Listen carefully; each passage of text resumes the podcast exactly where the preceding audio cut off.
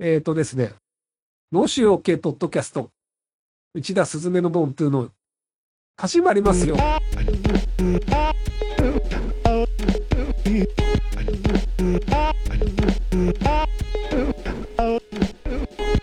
いえー、ボントゥーの第29回でございます。はい。本日は12月31日日曜日。今はですね、時間は午後5時を回ったところですね。はい。お疲れ様です。よろしくお願いします。えー、今はですね、まさかまさかの、えー仕事が終わりまして、退勤したところですね。の、社内から、えー家に着くところでございまして、えー年末2023年最後、ギリギリ収録という感じになっております。社内なのでちょっとお聞き苦しいところはいつも通りあるかもしれませんけれども、ね、ちょっとご容赦くださいませ。あー、一年終わりますね。いよいよ終わってしまいますね。思い返せばですね、2023年の始まりは、私、快活クラブで、あの、年を越しまして、えー、快活クラブで迎えた2023年ですよ。はい。それからもう1年経っちゃうんですね。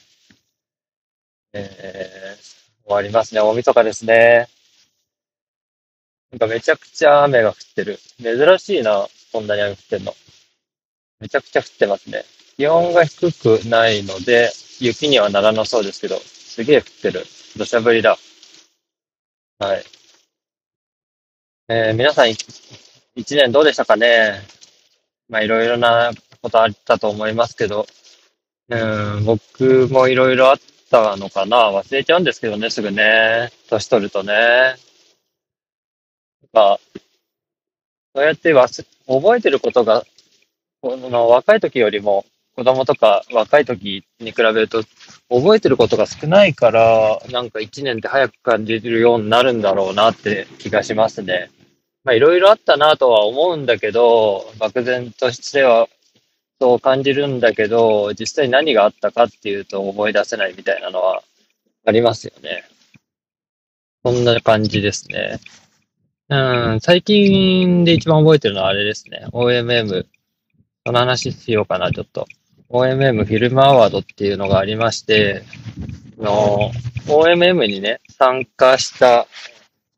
人が、えー自分たちで撮影した動画を編集して、あの、動画のコンテストがあったんですね。MyOMM フィルムアワード2023っていうのがありまして、私も、私たちね、あの、池尻ハイキングの田代さんと一緒に、それに申し込みまして、えっと、見事、グランプリ1番をいただいたっていうのが、一番最近の上がったニュースですね。一番覚えてる、大きな出来事ですね。あれは、その話ちょっとすると、あれは、OMM が11月12、13だったんで、それが終わってからちょうど1ヶ月ぐらい、あの、作制作入稿までに期間があったんですよね。えー、なので、帰ってきて、OMM が終わって帰ってきて、1週間、2週間ぐらいしてから作り始めたのかな？1週間ぐらいしてからか。残り3週間ぐらいのところで作り始めて、まずはお互いの動画を、あの、Google フォトで共有して、それを、あの、役割をね、決めてね、あの、集めた動画を、えっと、田代さんが動画の編集。で、僕が BGM、曲を作るっていう役割を決めてやり始めたんですけど、曲が結局ね、できたのが1週間ぐらいかかったかな。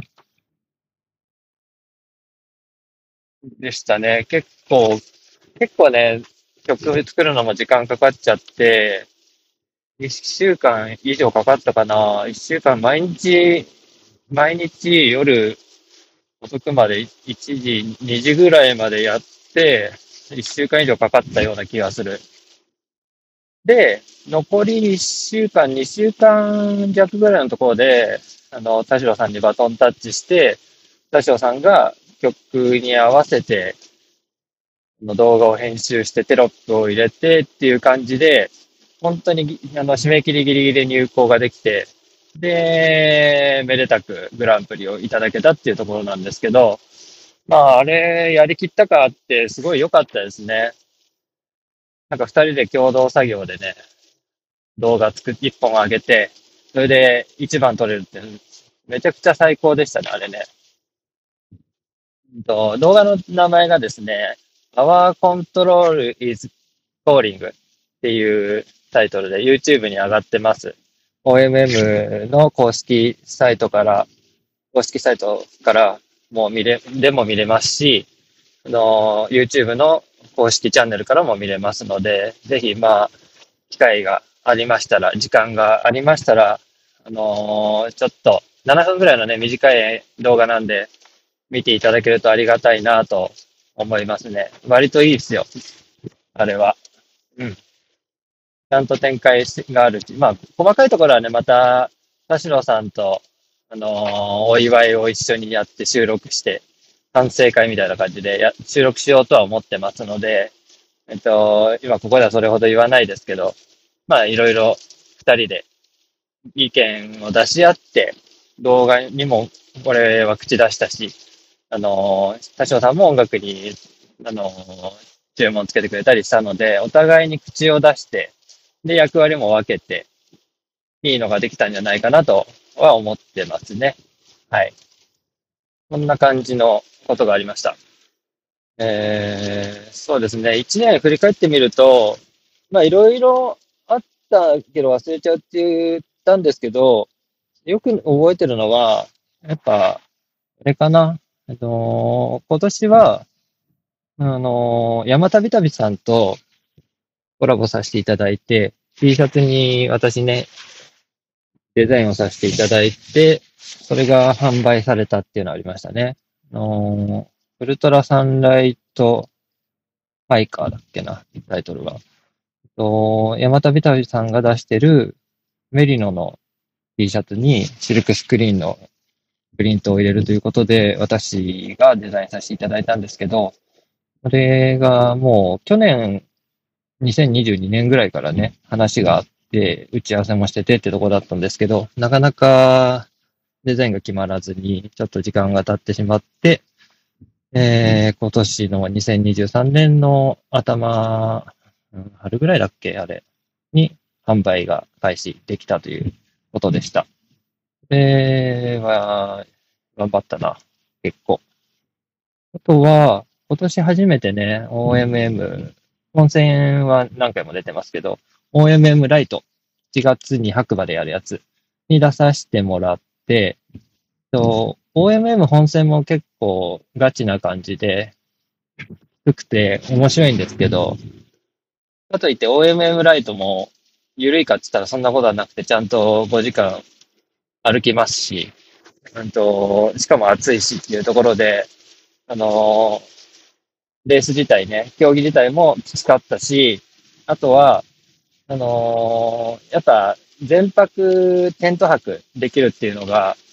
面白かったですね。なんか、ルールはしっかり決まってるんだけど、OMM の本戦みたいにしっかり競技のルールは決まってるんだけど、それ以外の時間がすごい自由で面白かったですね。キャンプで、あの、テントそれぞれ張って、めちゃくちゃ買い込んだ酒飲んで、飯食って、買い食い切れないぐらいの飯買い込んで、うん、食って、あと、いろんな参加されてる方とお話しさせてもらったりとか、乾杯させてもらったりして、あれはあれでまた面白かったし、また参加したいなと思いましたね。はい、OMM ライト。あとは、えー OMM 本戦も、この前、この前のエピソードで、OMM ジャパンの振り返り後編上げてますけど、前編の方は、あの、池尻ハイキングさんの、池尻ハイキングのプルンとした何かというポッドキャスト番組に前半部分上がっていて、合わせて2時間弱ぐらいの短いエピソードなので、短くはないね。エピソード、ちょっと長、ちょい長めで、逆に、ちょい長めのエピソードなんですけど、あのーこの時の OMM の、あのー感じが、どういう感じの競技で、どういうところが辛かったとか、楽しかったとかっていうことをお話ししてますので、そっちの方も聞いてもらえたらいいかなと思いますが、OMM のね、ジャパンもね、やっぱり今年は来たやつだったので、めちゃくちゃいいところでだったし、あのー山も直性もすごい良かったし、めちゃくちゃ寒かったっていう印象深い OMM でした。で、何よりもまあ、近いかったんでね、うちからね、あのー、2時間ぐらいで行けたので、すごい近くて良かった。OMM。来年も、来年も関東近郊でお願いします。僕、ミノとか勘弁してください。っていう感じですね。あとは、あの、イベント出店何回か呼んでいただいて、今回は、あの、今年は、あの、3回かな出店することができました。まずは、あの、3月に、池尻ハイキングの田代さんに呼んでいただいた、フォトアンドマーケット。横浜港北日波町でやられ、やってる、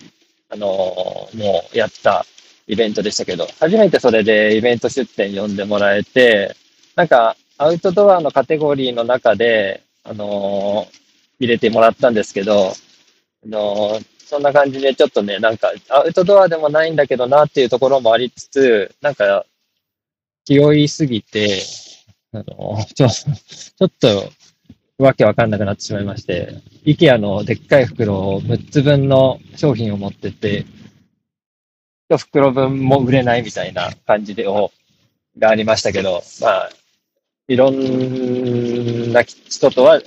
繋がれたし、まあ、買いに来て、実際購入されて来てくださった方もいましたし、すごく、あのー良かったですよ、それも。あの、あんまり持ってっちゃいけないんだなってことは分かりました。あれもこれ持って持っていくと、自分の首を絞めることになるんだなっていうのも分かりましたしね。それがあって、あのー、ホットマーケット2っていうのが先日12月16日かに、また同じところ、東北の日波町でありましたけど、それにはね、もうバックパック30リットルにぎゅうぎゅうに詰めて、それだけっていう感じで潔く持ってげたし、なの、だし、あの、値段もね、その前のね、8月、9月か、に河原明さん主催のテンプルマーケットに出たっていうのに出展させていただいたときに、あの割とね、サンプル品で、中古品で、それを安、お安く、低価格でっていうのが割と受けるっていうことが分かったんで、あの、河原明さんのね、テンプルマーケットでも全然持ってたものが全部売り切れちゃって、もう売るもんがないぐらいな感じになったんで、あ、そういうのが受けるんだなっていうのが分かりまして、今回のフォトマーケット12月のやつも、もうこれだけっていうふうに決めて、あれもこれも持ってかないでやったら、やっぱりよく売れました。こういうのがいいんだなっていう、あの、消費者目線というか、売れるもの、売れないものっていうのが見えてきたので、また、これからもね、イベント出店があれば、そういったものをたくさん持っていけるだけ、あの、可能な範囲で持っていけるだけ持ってって、えー、ご提供できたらなと思います。イベント出店の一番良かったところは、まあそうやって売れる、売れないが分かるっていうのもそうですけど、あのーあれですよね、やっぱり普段はベースのウェブショップでしでしか販売してないので、あのー直接お客さんと対面で販売するってことはしてないわけなので、そういうのができるってところは良かったですよね。